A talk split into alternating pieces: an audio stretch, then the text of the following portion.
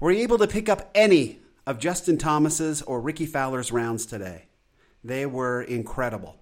Really cool. We're going to go over their scores today and talk a little bit about slow play. Let's tee it up.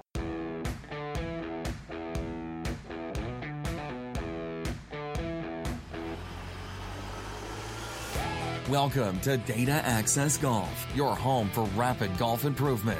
And now, from the thin air of the Rocky Mountains, next on the number one tee, your host, Aaron Stewart. Hey everyone, welcome to another episode of Data Access Golf. Appreciate you being here. Wow, what a what a start to the tournament today.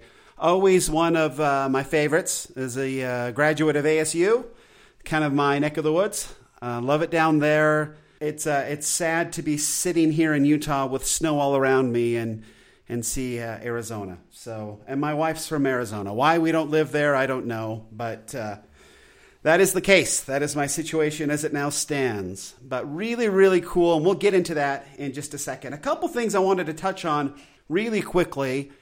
You know that every time I go to the PGATour.com website, the first place I go is to stats. I don't. I just love it. I just love to go in there and kick around and have some fun. Today, it's usually about performance and trying to figure out performance numbers. And we've been working on the app and trying to figure out the best way to make the app work. So I'm going to have to adjust these benchmarks that we've been working on just to make sure that the app is simple, easy to use.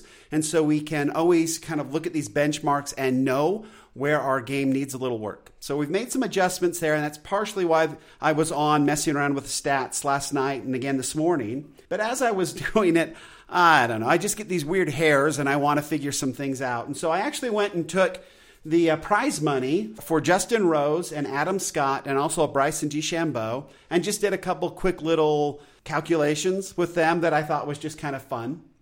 So first off, I just I took their prize money and then just kind of worked it out and broke it out per day. They each played 4 days of golf and then I worked it out per hour assuming that each round was around 5 hours as we've kind of heard some Brooks Koepka and other things. Uh, Bryson DeChambeau's may have been a little bit longer, but we're not going to get into that necessarily right now. And then also per stroke, right? If you take their prize money and kind of work it all out. So I just wanted to run through these really quick. I think they're fascinating. But anyway, Justin Rose, well, we'll start with Bryson DeChambeau since he made the least amount of money out of the three. But per day, he made $136,000 a day. And that breaks down to about $27,000 an hour and roughly $2,000 per stroke. And again, what got me thinking about this is everybody sort of going, hey, why doesn't he just step up and hit? Well, I mean, it's $2,000 a stroke, right? That's what Bryson DeChambeau is talking about here. Each, each stroke out there, you know, if you win, can, can be pretty, you know, profitable. So you can see why he spends a little time thinking about it. Now, I don't know if they break it out and look at it this way, but that's what kind of got me thinking. Bryson saying, hey, this is important. I want to make sure. And so I thought, you know, how much do they make per stroke? Let's take a look at it. Okay, Adam Scott, he finished second place at the Farmers Insurance Open. He made 191,000, essentially $192,000 a day, right, for four days. His total purse was $766,800. That works out to be about $38,000 an hour, or roughly 20 $900 a stroke. Okay, then again to Justin Rose. Um, he, he made $1.278 million. That works out to $319,000 a day. Okay, or roughly, it's if we round up, it's $320,000 a day, which is $64,000 an hour at five hour rounds, or $4,800 a stroke. Now, I don't know about you folks, but if you knew you if you played well and won the tournament, that it would rough, it would roughly bring you about $4,800 a stroke, you, would you use up all your time? Okay, just to throw it out there. There's this huge discussion on, you know, why aren't the tour players playing more quickly? And hey, I, I get it. I mean, we want you know, we don't want to spend five hours to watch a round of golf. We definitely don't want to spend five hours playing a round of golf. So I understand the discussion behind it. But also, let's step back and go at $5,000 a stroke, we'd all spend a little time. If you hit the green and you were going to make five grand, would you take a couple seconds? Yeah, you would. You'd think it all the way through. You'd check the wind. I don't know if you check the barometric pressure. Bryson DeChambeau does, but you understand why he does at 5K a stroke. At least you get it, right? Makes some kind of sense to me now. There's some things that, that Brooks Koepka said that were quite accurate. You know, if you're not the first guy hitting, if you're second or third, if you're in a, a threesome, then, you know, do all your calculations and then when it's your turn, step up and hit the ball. You know, I, I, yes, I would agree with that. The only problem I see with it, and I didn't hear any, I heard, I listened to Michael Breed today and I listened to some other folks and read some stuff up on, well, geez, Chamblee and his stuff today. Oh, ah, mercy. I think he, uh, I think he brushes his hair too much and um, violently with some of the things he says. But anyway, back to a positive, more positive message. Yeah, there, there's just something about when it's their turn and they take their full amount of time. What does this give them? What does this give the player?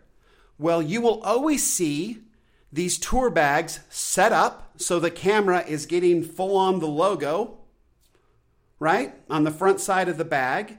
You've got their logoed hats and their logoed shirts. And, and folks, these guys are paid big bucks in endorsement money. The more time they can get on camera and they track that, the more money they're going to make in their endorsement deals. So this whole play fast or else thing, now for a guy like Brooks Koepka, it doesn't really matter. I mean, he's uh, you know he's Nike head to toe, and Nike doesn't allow you to put a bunch of other logos on your shirt. I guess they can put them on their bags and different things now that they're not shirt to equipment. It's Nike. You can tell me it's Nike, and I'm not going to agree with you. So anyway, so if they were head to toe Nike, that's all they wore, one logo. So who cares if the camera sees them or not? Right? They just do the best they can. If they win, Nike's going to do all the social media and take care of it anyway and blitz the entire internet with Nike, congratulations, Brooks, this, that, and the other. It's all over the place. So sitting there and being on camera is not necessarily that big of a deal for somebody that's wearing Nike apparel. But for somebody who is not on camera a lot, who is looking for endorsement deals, I think they're going to squeeze out every possible second they can to get those video numbers up to a point where they're going to make more money. And that's just not an aspect that we really talk about or understand as amateurs. But that is a big part of the business. Is this money, this endorsement money. And so as long as we have these you know, we've got Titleist and Callaway and these guys out there that are all these big, you mean RBC? You think they're going to say, "Hey, you know what? Why don't you step up and hit it and don't show our great big blue and, and gold, you know, shield on your bag. We don't want that. Well, no, they're paying for that. They want as much RBC out there as they can possibly get. Because it's advertising dollars, it's it's eyeballs, it's to try to grow their customers so they can give more money to the players and sponsor more tournaments and do all this. So this slow play thing is much bigger than we pretend it is. Now, Michael Breed would say, hey, if it's a rule, punish them. Yeah, maybe. I mean, I get what you're saying, but we're, we're talking about a lot of money. I mean, Michael Breed makes money from Titleist and FootJoy, and uh, they want him to talk about them as much as they possibly can. And I'm sure he's got some kind of a contract that says, hey, this is how much you have to talk about us in order for us to give you, you know, these things. I mean, it seems like he's opening up a box of FootJoy and, and Titleist every other day there's these other things going on. It's big money that's driving this. So slow play, I don't think it's going to go away. I mean, as long as there's television on these guys as they're working out their shots, they're getting their logos on TV, I just I don't see how it goes away. So maybe change the rule. So then there isn't a rule that you're butting up against all the time because you don't want to upset no PGA Tour does not want to upset their sponsors, right? They want to give them as much exposure as possible because that's where all these huge paychecks come from. That's why Justin Rose can make $5,000 a stroke or $320,000 a day is because all these sponsors are getting what they need out of this relationship and that means TV time. So that's kind of the bottom line. I mean, it's whenever you look at sort of these problems, right? You always look for the money. The, the money's usually driving these issues that bother everybody. So we just have to figure out how is this tied in with the money? And we can kind of get to it. So sponsorship has something to do with this slow play. I don't know how much. I'm not privy to any of those conversations, and, and they don't want me there. Uh, not that I've asked, but I guarantee that they don't want me there. Anyway, so that's enough of that, the slow play and, and kind of why I got into analyzing how much they make per stroke. Now we know why they spend so much time. Five grand a stroke, we would spend a little time too. Just really quickly wrapping it up. I was so impressed with the play of Justin Thomas and Rickie Fowler today. And I know that there's been some other guys that, that played well. I could only watch the first little bit, but I was super impressed with it. Justin Thomas, I mean, unbelievable. Three birdies in a row from one to three. He, birdied five out of six at one point, holes one through six. Five out of six of those holes a completely clean card, no bogeys, unbelievable for a 64.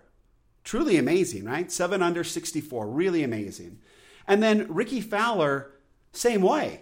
I mean, Rickie Fowler had three birdies on the front, two birdies on the back nine, and an eagle. Again, totally clean card, no bogeys, just really clean, amazing playing.